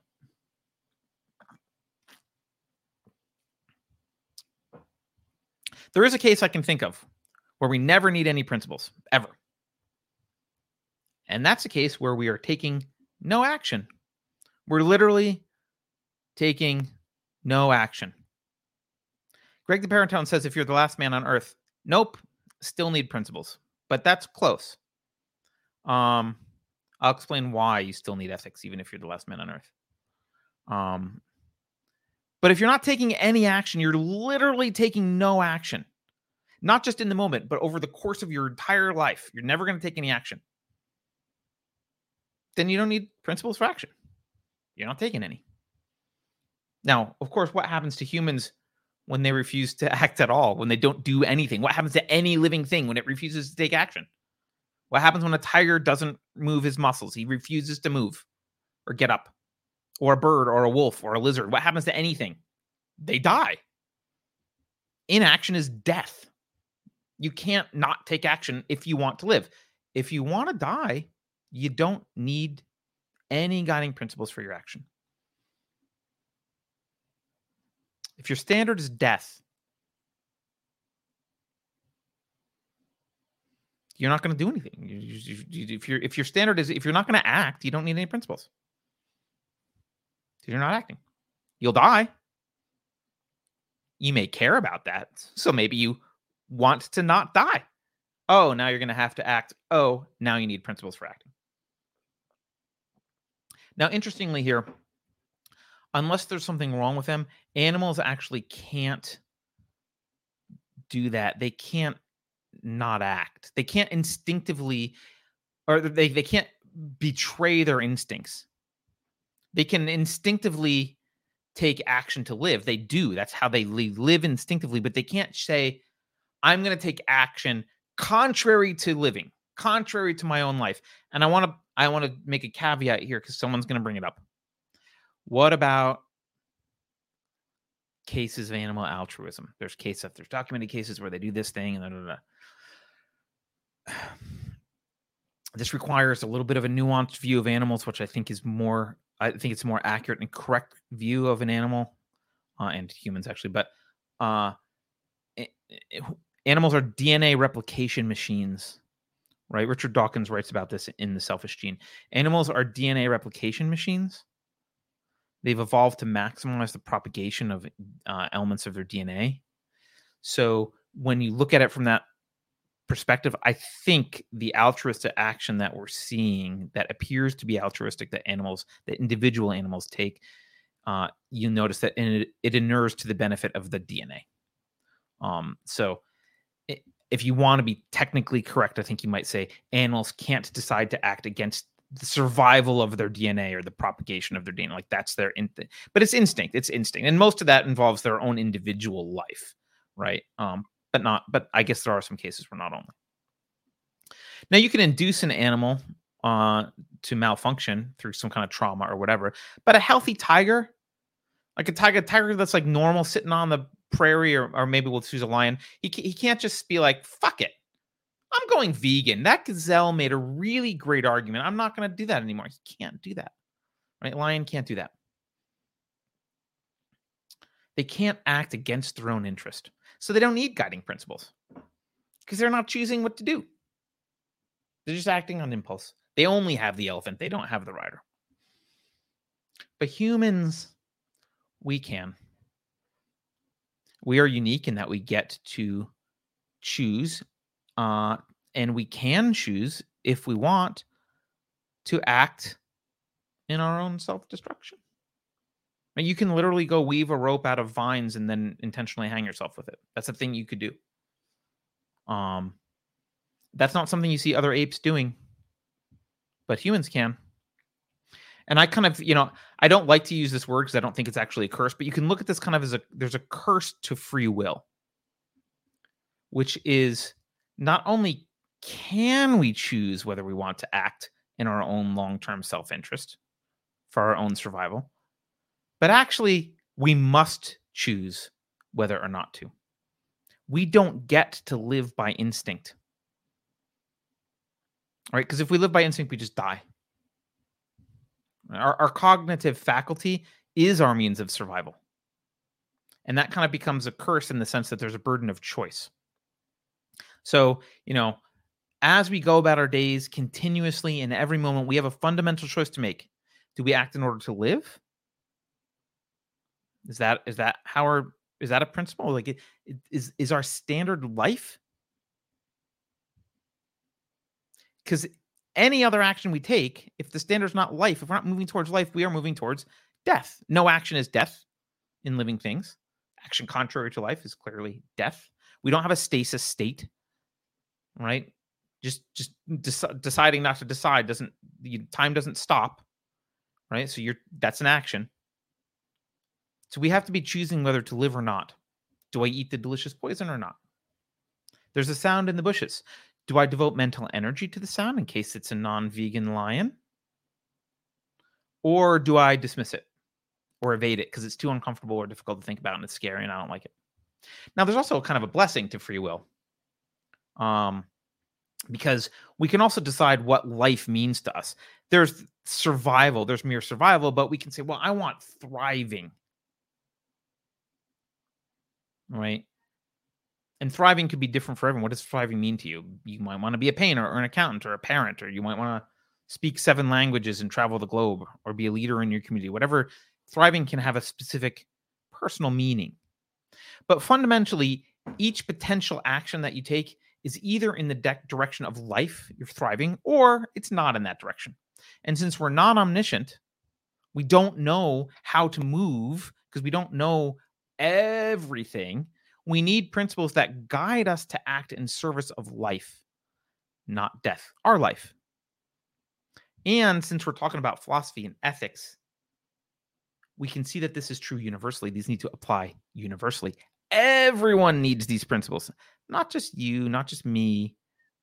And thriving might look different to each of us in some ways, but uh, principles based on human life uh, not, by the way, not a numbers game of survival, right? You don't count up lives and be like, it's not a utilitarian thing. We're not, we're talking about human as a human, and individual. What does a human need as a human, right? We need principles that are based on human life. But based on that human life, based on the requirements of human life as such, life as a human being, not just survival, but just like to be a human being and this is the rational ethical standard life as a human being, because that's what you are, as opposed to death. Because if you want death, you don't need reason or ethics or anything, right? Just sit in the corner, it'll happen. Um,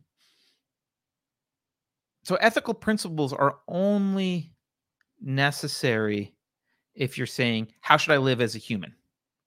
Right. And not how should I die? you don't you don't need those. Um, now, when we're exploring this question, we, we might ask, well, why isn't there any other standard, right? Why could why does the standard have to be human life and, and thriving? Uh, why couldn't it be to serve God or to serve the state, as Hegel Hegel would want it to be to serve the state? But Hegel's really bad. Well, both those purposes presuppose something. I mean, um, and the religious one, they obviously they presuppose a, a God with our, our best long term interest in mind. Um, in Hegel's case, they presuppose that the state has our best long term interest in mind, I guess. Um, but neither, but the, the other reason that there's this is kind of a scary standard to to think about is neither the will of a benevolent God nor the will of a theoretically benevolent state are directly and clearly perceivable. You can look out at the world of reason and see how it works. You can't directly perceive the will of a benevolent God or the will of a benevolent state. Generally, I mean, some people I know claim through revelation that they do, but they're not directly perceivable.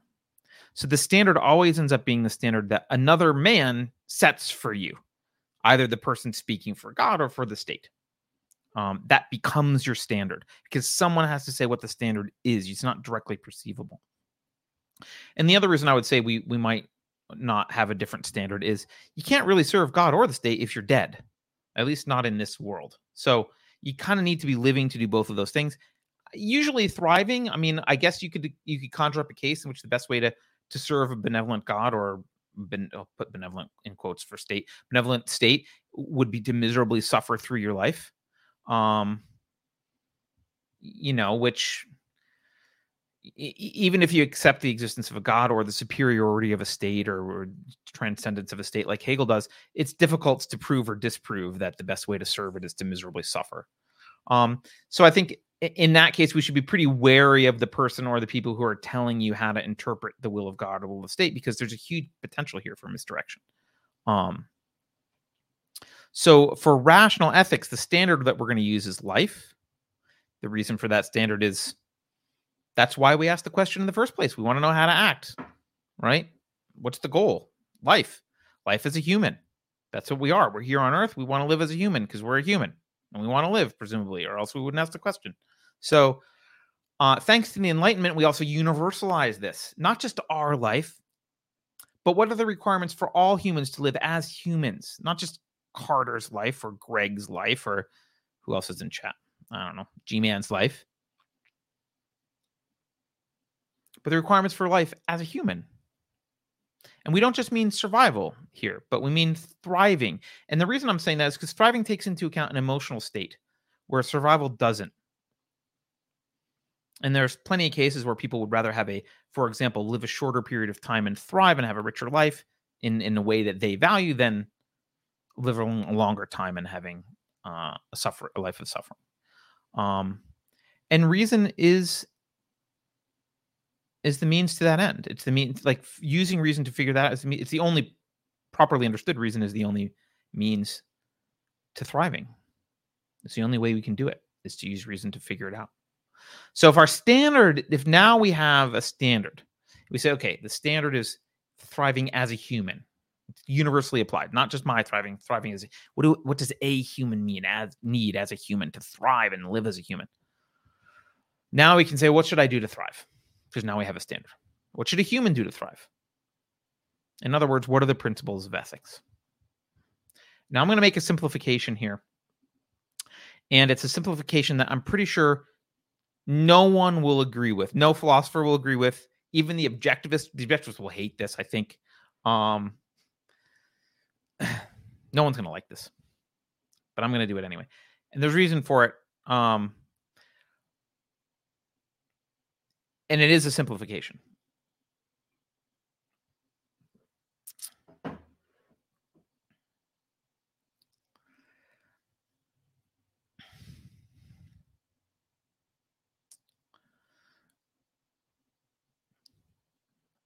I'm going to make a distinction between intrinsic ethical principles and relational ethical principles. Those are I'm just made, I made those categories up, the names. Um, and the reason a lot of philosophers won't like this, especially objectivists, is they'll say, well, eh, you can universalize these intrinsical ethical principles and you'll get relational principles. There's only one set. That's true, but it's n- it's not super simple to do. I think um, it's it's difficult to follow. So, what I mean by intrinsic principles are inward-looking principles. This is what uh, some people in chat were were talking about earlier uh, isolation, uh, just being by yourself. Like this, if you're the only person in the world, right? Intrinsic principles are are inward looking principles. These are not in relation to other people, but only in relation to yourself. And these are principles that you can you can answer questions like, should you lie to yourself? Should you do heroin? Right? These things don't directly affect other people, although if you have anyone else in your life, doing heroin will definitely affect them, but it's a it's an indirect effect. Their primary effect is on you. And for these inward principles, I actually think there's kind of two classifications here as well. Um, and one are really the the key the key things and these are the universal principles these are what are the principles that that are best for anyone to thrive and this is really the realm of philosophy right not just survival but thriving right as i said longevity could be a part of it but also there's self-actualization psychological health. And and if you start with if you start with thriving and you and you look at the requirements for man's survival again we're not going to drive this stuff today it's already late um, you're you will end up with something like a dedication to reality being the basis for your universal ethical principles and you will end up with something like honesty reason integrity independence productivity justice like you'll you'll end up with concepts that matter to you even without social relations that will matter to you that will make your life better you'll start to see that actually lying to myself ultimately doesn't work ultimately causes more suffering not acting with integrity ultimately causes more suffering.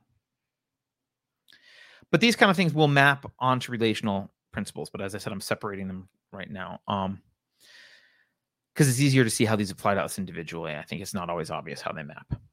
And then there's a set of like personal, I'll say subjective principles. The principles themselves really aren't subjective, but the uh the there, there's an element of subjectivity here, and which is what is thriving for me right? And these are secondary to the universal principles. You you can't can't contradict. You can't. None of these can are allowed to contradict the universal principles. But there is an element of subjectivity here because we're all different, and we need to answer questions according to ourselves. Like how much should I enjoy bad food versus eat healthy?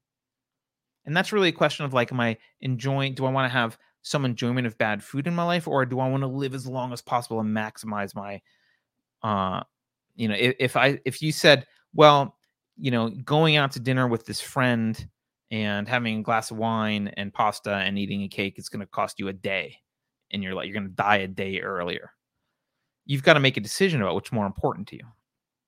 And i don't think there's a universally applied rule that dictates what that decision should be. That's personal.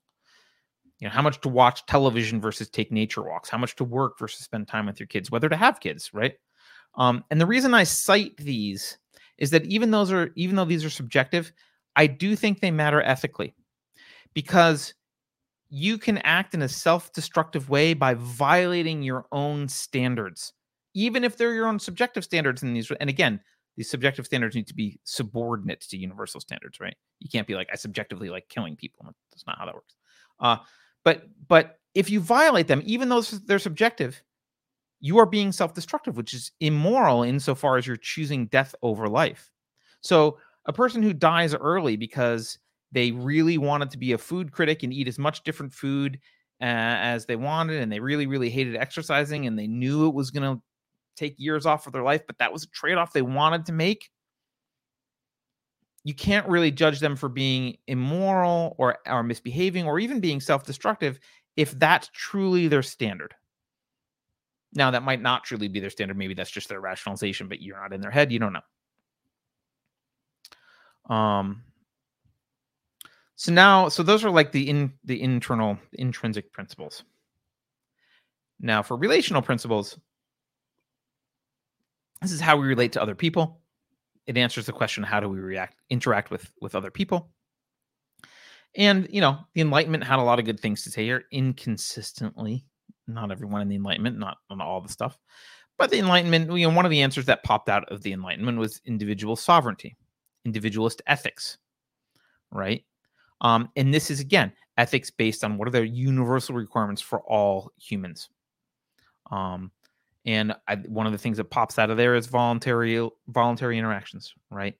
Um, you can you end up with those intrinsic universal principles being mapped over so you end up with rules like don't lie don't steal don't murder those things pop out of this the foundation is the requirements for human life and human thriving what pops out is don't lie don't steal don't murder when you're talking about social interactions um so a rational ethics to kind of get back to that first question like what's what's the basis for the ethics life. Life is the standard.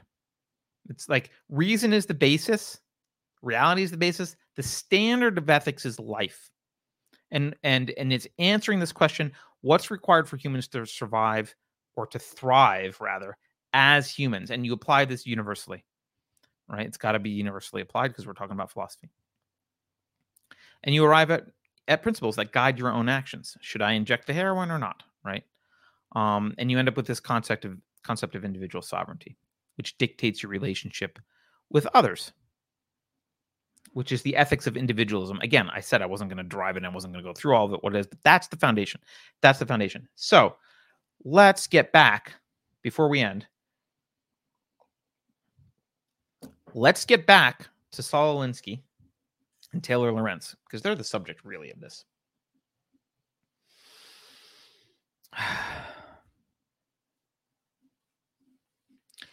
we saw some of Saul's ethical principles in this book. And we can see some of, of Taylor's based on her behavior.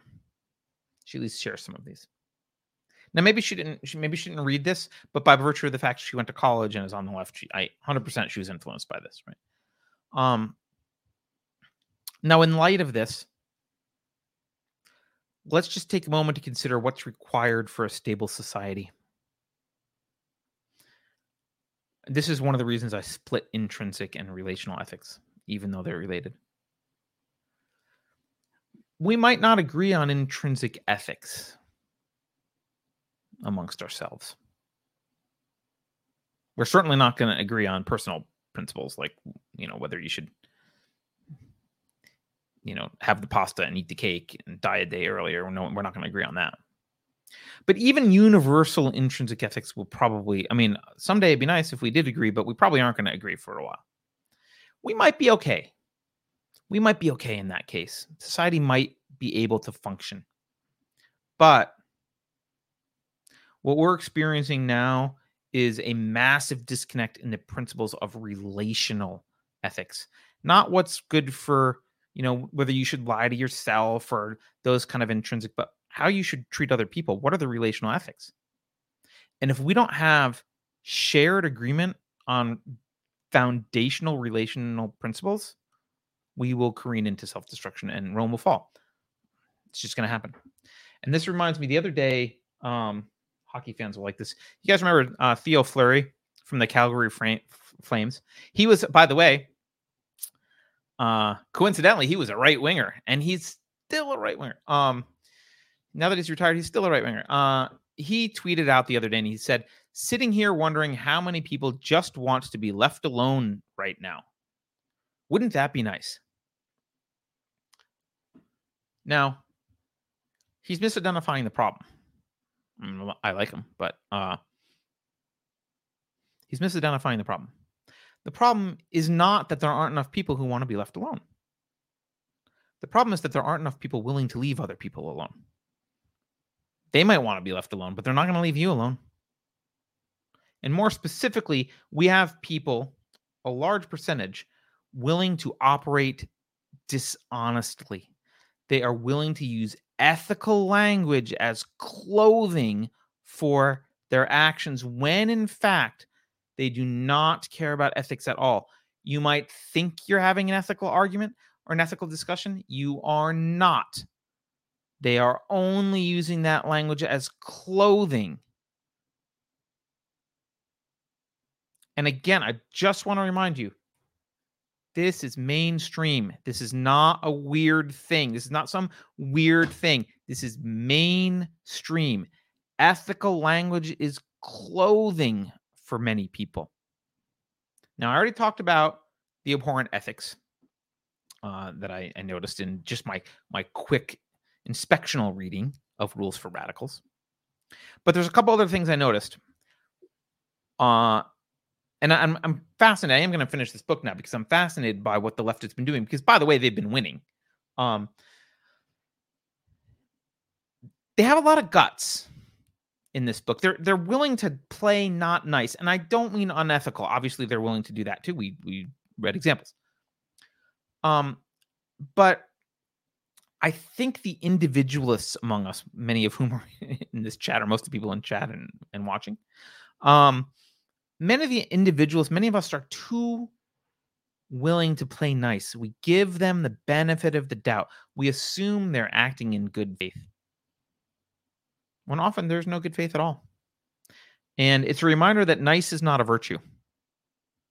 And this idea of civility presupposes some kind of shared relational ethics, it presupposes good faith.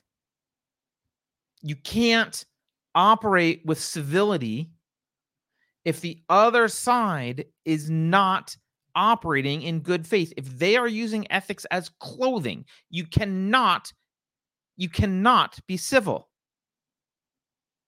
It doesn't work. You're going to have to choose between civility or victory. That's going to be your choice. Maybe the shit posters are going to end up being the our, our generals because they understand this.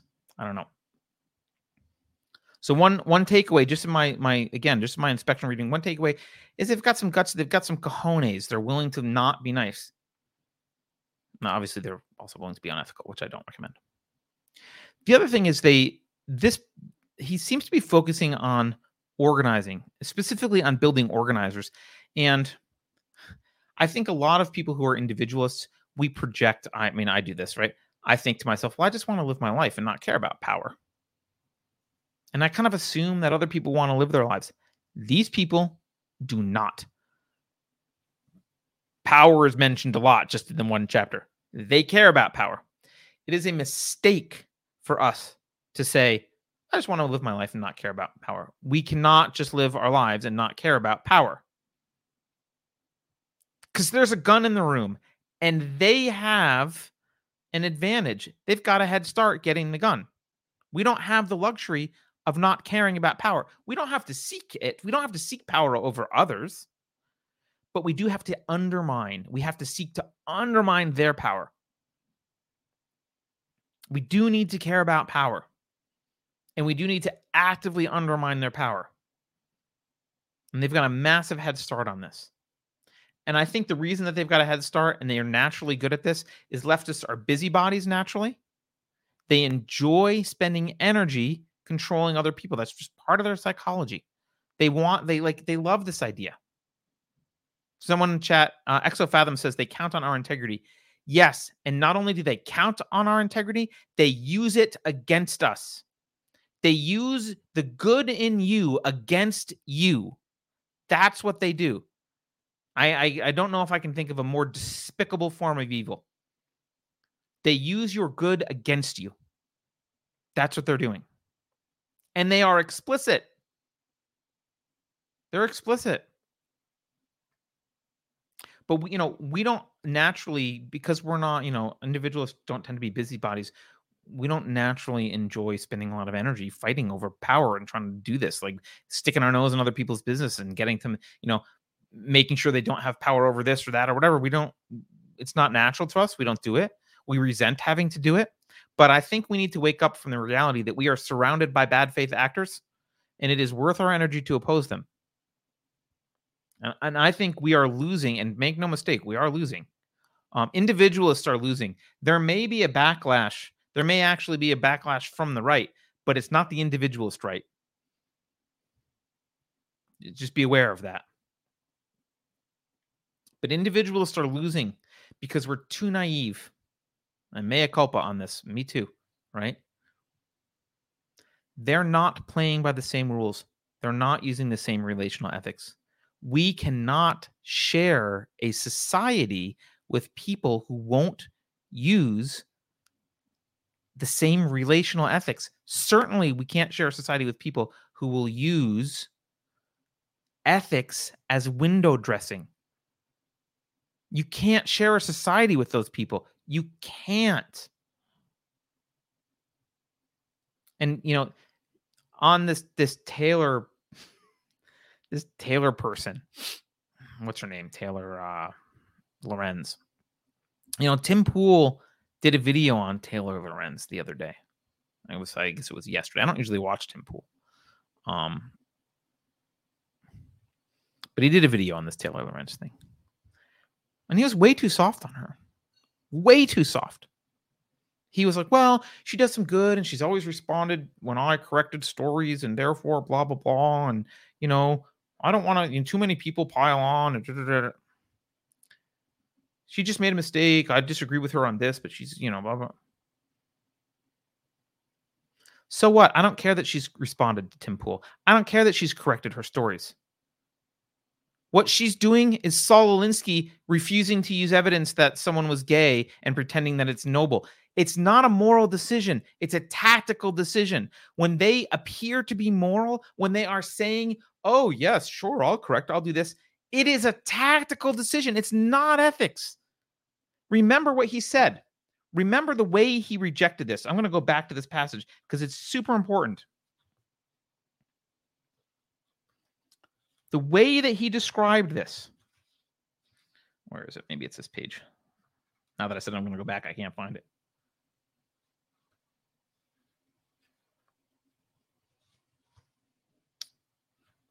Here it is. He said, I don't fight that way. When the guy argued with him, he said, The fact that they fight that way doesn't mean I have to do it. To me, dragging a person's private life into this muck is loathsome and nauseous. He's playing the moral high ground, but he doesn't mean it. She doesn't mean it. It's a tactical decision, it's a lie. They know that you will respond to ethics, so they use ethical language. They are not ethical. This is not hypocrisy from her. She's not ethical. I mean, assuming I don't know her personally, but assuming she's typical here, she's not ethical. This isn't hypocrisy. She never believed anything she said. She was just using that language as window dressing to, to push an agenda. That's all. And I know that's a hard black pill to swallow. But again, this stuff is mainstream. This is a main Hillary Clinton loves this dude. And she's the she's the milk toast Democrat. She's not a she's not a radical leftist. I mean, she's horrible. Don't get me wrong. I don't have any love for Hillary, but you know, Democratic nominee for president. She's this is she's not the crazy one that they're ostracizing. She's the normie. Now, look, there's no need to form a cancel mob uh, and go after these people. I, I don't think that you should do that. But they do need to be dismissed. They do need to be dismissed. And if we view this uh, in terms of psychological disorders, I saw someone early in the chat ask what Josh Slocum would think of Taylor Lorenz. I don't know. Uh, but he does have, uh, um, he's very adept at detecting uh, psychological dysfunction and personality disorders, and he probably would notice stuff. I'm I'm pretty bad at it. Um, so he he might notice something there. Uh, but we are living in a in an environment in which the pandemic isn't COVID; it's cluster B. That's the pandemic, and with many psychological disorders, the only effective strategy is to disengage. Lesson that sometimes is harder to learn than others, but disengaging is the only thing that works. We need to disengage from Taylor and from all these people. We need to disengage. We need to ignore them, dismiss them, disengage. Now I'm doing a whole show talking about her, so maybe I'm not, uh, you know, but I think we need to disengage from them. I think that's the only way. And maybe the next question that we should ask ourselves is how do we herd cats? How do we herd these individualists like us? We're notoriously horrible to get to organize and do anything. How do we mobilize individualists against the collectivists with the same effectiveness as Saul Alinsky was able to do? Because our principles should not be our liabilities, they should be our assets. But if we don't stand by them, they're not going to count for much. So maybe we should start thinking about this problem in future episodes. How to herd cats. I don't know. I don't know, guys.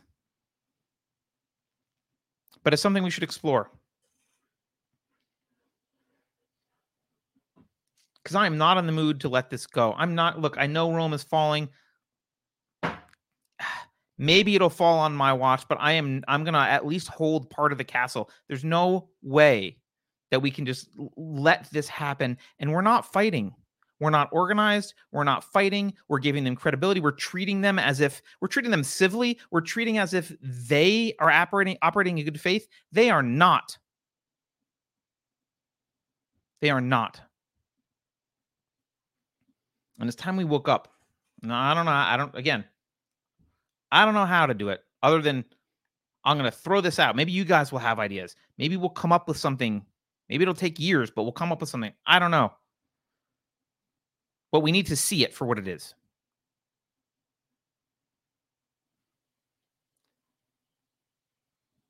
I think Greg the Baritone says Carter, when Michael Malice was on Tim Pool a couple Fridays ago, he dressed like Tim Pool and had in front of him a glass of milk and a plate with toast.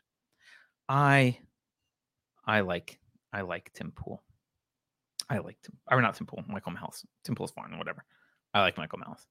Um Richard Betts says, I'm cheering on your elephant. Yeah, I mean, uh look, I I don't think that uh I don't think that elephant rampaged anywhere that my reasoning mind didn't want it to. Um just because you express emotion doesn't mean you know the spur of emotion wasn't driven by reason. It was. I reasoned these arguments out and I'm passionate about them. Um so I don't think I'm being driven. I could be. Correct me. Um, but don't make the mistake of thinking that because someone's passionate, they're necessarily driven in that moment by uh by emotions. Um they might be, and often they probably are, so maybe it's a good rule of thumb. Um all right. Thank you all for watching. Uh thanks for thanks for sticking around. This was a long show, it was almost two hours. I know, by the way, I know I need to update the end credits. I apologize if your name is not there and it should be. I will update them. I've been busy. I know it needs to happen. Um, but an enormous thank you to those of you who uh, do support Unsafe Space financially, which gets your name in the end credits. Um, you can uh, you can join them if you want by going to unsafespace.com. Like I said, you get your name in the end credits eventually. Uh, and you continue discussions like this in, in Discord on our Discord server. And as always, I do love topic suggestions, feedback, ideas, etc. Um, tomorrow, Beverly doesn't know this, but tomorrow we are going to release an episode uh, uh, of Free Association uh, with a friend of mine named Michael Tedesco, in which we talk about Elon Musk's bid for Twitter. And the reason we're talking about it is not to do a lot of speculation, but just to set the record straight on some things. Michael is um, Michael is an expert at, at mergers and acquisitions in the tech space. He's he's done it for years. He's he did the Compaq HP merger. He did Oracle PeopleSoft merger. He's a badass. Um, and I said something on Twitter, and he was like, "No, Carter, this is my wheelhouse." And he schooled me, and he wants to school everyone else on on you know what the options are, what's the what the likely outcome is, what the rules are, you know, and and what's really going on here with Elon. So that will be tomorrow. I don't even know what time. We're gonna pop it out. Uh, and on Friday we have Token Minority Report with uh, with Beverly and some intern. So thanks everyone for watching. Have a good night, and uh, we'll see you later.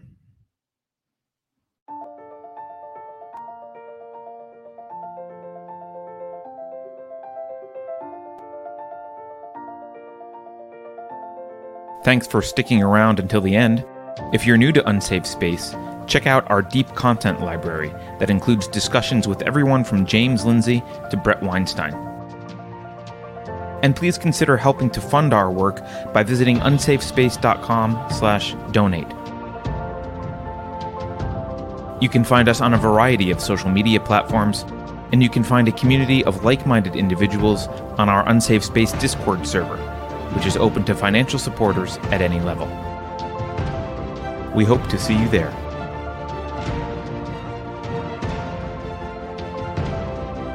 Warning. This is an unsafe space. Dangerous ideas have been detected. The content of this production may corrupt previous psychological programming. If you encounter any of the following individuals, please administer government issued neurotoxin immediately. I'm not sure what the neurotoxin will do because I am not a biologist. CRT is a complex legal theory that is needed to combat the epidemic of racist babies. If you think about it, no one should be allowed to express opinions. But don't. Think about it, I mean. That's not your job. Thinking has been scientifically proven to be less efficient than compliance. Science, scientific, and scientifically are registered trademarks of the World Economic Forum. Unauthorized use is prohibited. Computer voice Curtis, never mind, that last line is fake news. Please disregard it and return to your safe space immediately. There will be cake.